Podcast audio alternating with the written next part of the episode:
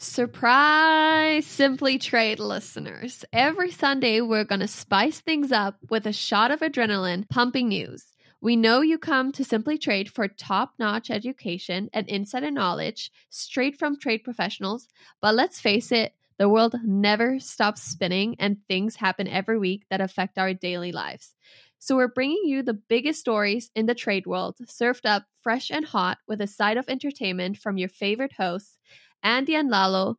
I'm Annik, and I'll be moderating this news show. So let's get it all started.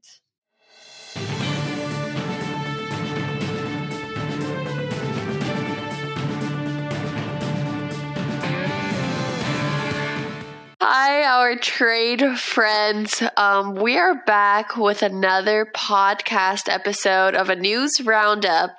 This week, we have some fun topics for you guys that I picked um, from our social media. On LinkedIn, we usually post them. And so we have some fun stuff to discuss. I'm your moderator, Annik, and I'm here with Lalo and Andy. And we're excited to get in some, hopefully, no trouble. Um, so let's get it started. Um, so this first article I had picked out was Russia fuels U.S. prosecutor hiring for tough to find export cases. I had to read that um, title twice because I was like, wait, what?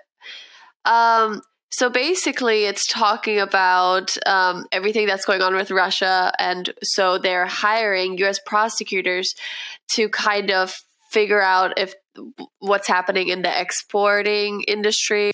Well, and right off the bat, I mean, we've talked about this on some things, and this is just make sure that you are vetting the parties that you're doing business with and and uh, finding out if you are selling goods selling goods to folks in Russia or th- that are from Russia you better check out to see what's going on and and because you know US goods are not to be you know, uh, winding up in Russia on some of these things and and whatnot with the sanctions. So uh, the uh, they've expanded the sanction list uh, to include more of the oligarchs and uh, and folks. So that just means people that are on that list and companies that they're associated with you better do your due diligence and make sure that you're vetting that through the denied parties, restricted party screening, and those kinds of things. Right, and and what I saw was um, I was I read um, part of the article. One of the things that I read that stood out for me was that um, they're getting um, the government gets a little bit of a. Uh, they mentioned something about having corporate buy-in. You know, basically, why are corporations not buying into this. And so that that that part stood out for me only because um, you know we're a training company, and that that the buy-in is that you know you train your people, and so. Um, I, I suppose I guess the takeaway here for on my part would be, um, you know, even though it is a hassle to have to, it's it's hard enough to export. Now, or, or or import, but in this case, we're talking about exports. It's hard enough to keep up with that and the demands and and uh, the terms and how are you going to satisfy your customer abroad, et cetera. You know, now you need to worry about who you're selling to, not only who you're selling to, but where or how are they going to use that product, right? So, so you need to figure out how they're going to use it, and or if your customer is actually selling it to somebody else, you know, and so you you're responsible for that as well. well, how easy is it to like do such a blacklisting blacklisted um export, I guess, or you know, when there's sanctions, like how how easy it is to actually um, kind of go against that and just go through with the thing, take their money, and no one catches it ever. Like, was that easier before these U.S. prosecutors were hired, or will that now be harder, or what? What's the deal? Well, well, no, your your scenario of what you're doing in international business. So, as you're conducting business transactions internationally, it doesn't matter. You could be dealing with somebody in Canada and yet they then have connections to somebody in Russia or whatever in this particular case. Here's what it's going is that you're, you should be setting up things again to vet your vendors, vet your clients. Yeah. So the next one we have is um, reports of double brokering increases. So what it says is double brokering when a carrier accepts a load and then illegally rebrokers it to another carrier is on the rise, so costing brokers and carriers millions of dollars and hurting legitimate businesses. So, how can people protect themselves from these scams, from the double brokering scams, or how does how does this even so how does this even come at hand? I know obviously compliance. We always talk about compliance is a huge thing, and like that's how you definitely know what you're doing, and you can kind of catch those things. But like, I mean, um, how can you get away with that? or kind of protect yourself from those? Well, I think for the most part, it's not necessarily a scam per se. It's it's more like just um, business practices that people do. You know, it's kind of like you hire this guy to paint your house, and he'll go and hire somebody else to to to do the painting, even though he's not doing the painting, only because he's busy with other work. You know what I mean? So that's what these guys are doing, or not, uh, these companies are doing. They they they hire. The, a company can hire a carrier to carry your stuff from point A to point B.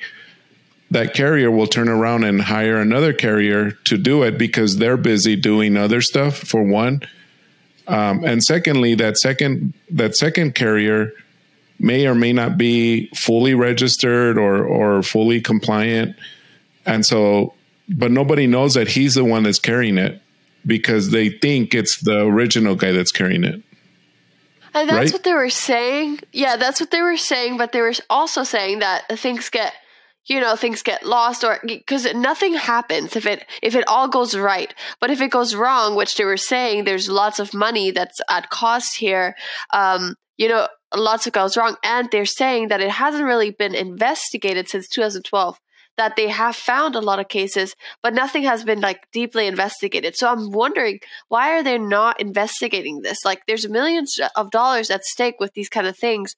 Like why is this not talked about deep deeper or, you know, but those companies that are on top of their in this case, the transportation, um, as well as then, you know, from an compliance, if you're crossing the border and all that, here, here's something that comes into play.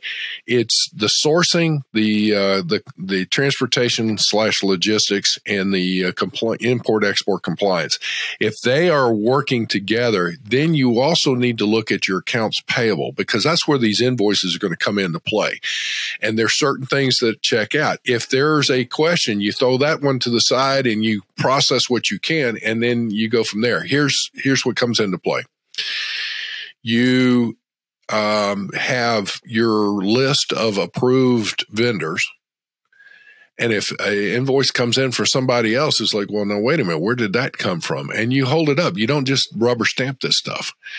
And that's where it comes into play, and you've got to check things out. Another thing is, especially when it comes to uh, where they're saying they may be, let's say, driving across the border or whatever, like that, you need to be using your ACE reports to make sure somebody's not tendering uh, entries uh, on your behalf uh, for for other things, as well as in other words, here's a broker, you know, my broker is ABC company, and now here's XYZ brokerage company, and I'm talking customs broker.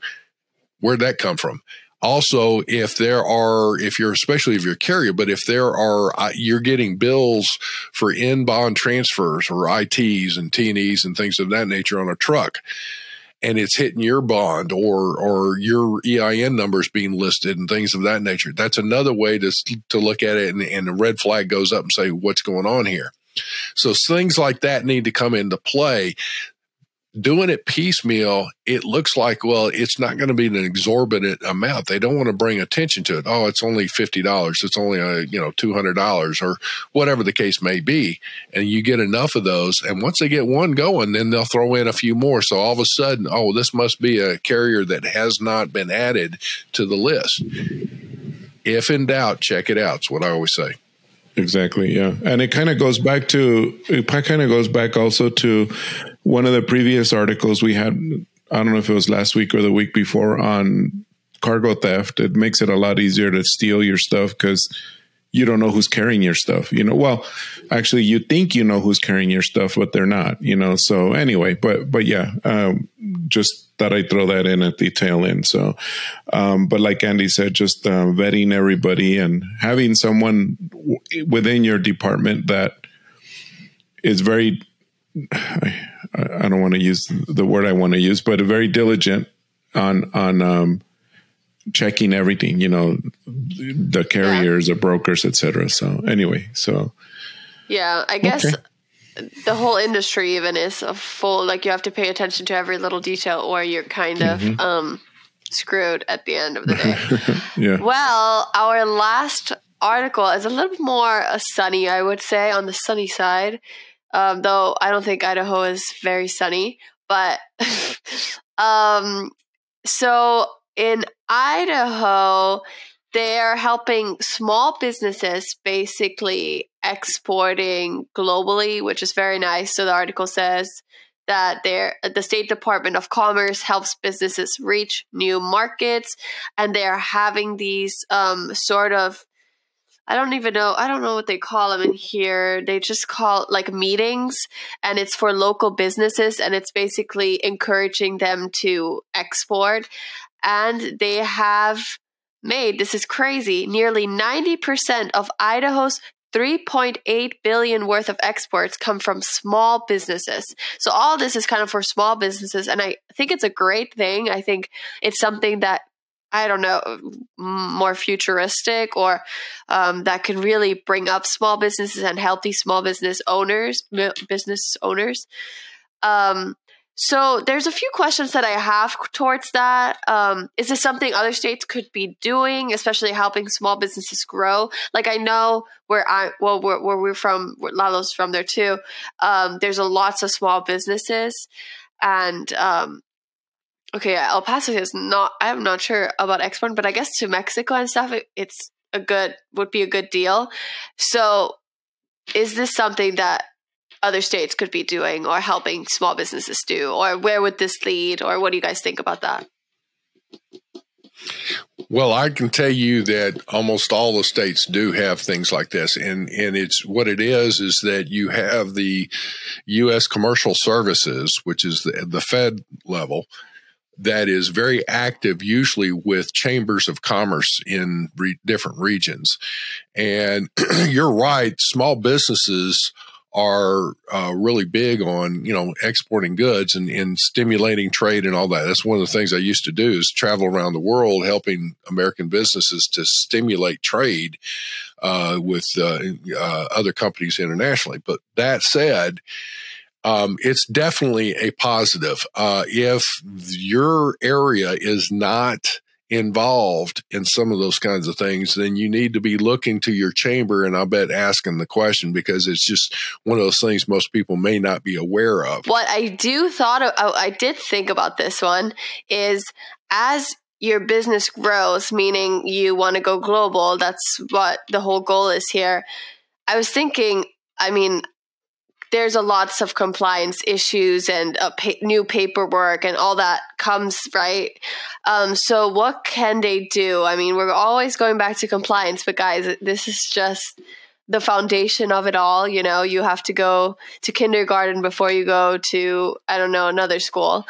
Um, so lalo i wanted to ask you where do these businesses where can they begin if they start to go global? Like what what should they start with right well, aside from the obvious is to take training from us, but obviously, when they take training from us, um, they are already in the process of exporting. You still need to do a lot of setup, and when they do that, um, what I've seen that have been very helpful, and like Andy said, at the local level or regional level, there's the SBA that can try to help you, the Small Business Administration. Um, there's also uh, groups like like within the DEC, which are called the District uh, Export Council, Council, yeah, Council. Um, they they tend to help you, but in connection to to what we're talking about, um, you know, you, the, the, you, you as a business need to reach out because sometimes you just don't know that these exist. If you're looking at expanding inter- internationally or taking advantage of that, we've we've done a couple of podcasts. Go back and, and you can look at that again for a little bit more detail that we go in and cover that and some of the things you need to do. But again, that's one that it should be a collaborative effort of you know your your executive leadership should be looking at things your marketing your your sourcing again your transportation your compliance uh, and all of that and and work collectively and collaboratively with again the US commercial service the uh, the different efforts and uh, and again there should be and could be even from a tax uh, accounting and and uh, and accounting departments areas where you could take advantage of maybe some programs that will avoid taxes and uh, and get some grants and all that to move that forward. Hopefully, it'll create yeah. some jobs for you too. Yeah, and I think if people are struggling with that, especially as small businesses, I'm I'm talking about small business here because I know bigger corporation they probably got it more together. Um, that it, community is probably the most important part. Just asking other um, businesses or getting connected with a compliance company, getting connected, you know, with all these different people that you said. And that's also what we're basing off um, a lot of things that we're trying to create a community for international trade professionals, um, actually, which we just want people to connect with each other, be more free about what they're struggling with, um, see if other people have the same problems, kind of answer their problems, talk to other experts that can maybe answer their questions. And uh, I, I, don't want to um, advertise on here actually too much right now, but um, it's just something to think about, and it, it, I think it could help. I mean, anywhere, right? We have in school, we have those kind of communities, and it's just something that can help uh, anyone. So okay, these were the three articles. I think they were pretty good coverage. Just going to say one of the things I mentioned it earlier on the on our first article, but I mean this is a hot button right now, and it would be well worth it if you, especially, uh, it would appears to be that the person that was leaking the government documents uh, is only 21, 22 years old, and any of your folks, it'd be worth it to go back through again, it seems to be innocent that they didn't think it would be that big of a deal. You got to reemphasize to your workforce to cover your policies regarding how to handle your company information and things of that nature. And if you are a DoD, you know, a vendor, Department of Defense vendor or whatever, you better make sure you're really locked down even more so on things. It'd be well worth it this week, one of those days was National Beer Day, and there was an article which disclosed that in the five years since Section 232 tariffs on aluminum aluminum were imposed, the American beverage industry has paid more than 1.893 billion in taxes. So that is a humongous amount of taxes, I would say, um, for all the beer drinkers or yeah. So it's it's a, a 1.9 billion added tariffs there. So that's yeah, it's increased the uh, the uh, the rate on uh, on uh, foreign beer, which right. probably makes it more expensive, right? Which would make it more expensive, oh, yeah. basically. Oh yeah, yeah, oh yeah. Oh. That's what we pay more for beer. well, let's let's skip to tequila then. Just kidding. yeah, that comes in bottles. um, that's all I have to say to that. Um, that's my little fact. Uh, I didn't find any uh, great facts this week, but I mean, this is a good one, right? This will do. So, okay, we are finished with our roundup, which was very exciting. Thank you, Andy. Thank you, Lalo. Um, as always, like, subscribe, comment, give us tips, and follow us. Uh, thank you for listening, and we will talk to you next week again. Bye. Simply Trade is not a law firm or an advisor. The topics and discussions conducted by Simply Trade hosts and guests should not be considered and is not intended to substitute legal advice. You should seek appropriate counsel for your own situations. These conversations and information are directed towards listeners in the United States for informational, educational, entertainment purposes only and should not be substituted for legal advice. No listener or viewer of this podcast should act or refrain from acting on the basis of information on this podcast without first seeking legal advice from counsel. Information on this podcast may not be up to date depending on the time of publishing and the time of viewership. The content of this posting is provided as is. No representations are made that the content is error free. The views expressed in or through this podcast are those of the individual speakers, not those of their respective employers or Global Training Center as a whole. All liability with respect to actions taken or not taken based on the contents of this podcast are hereby expressly disclaimed.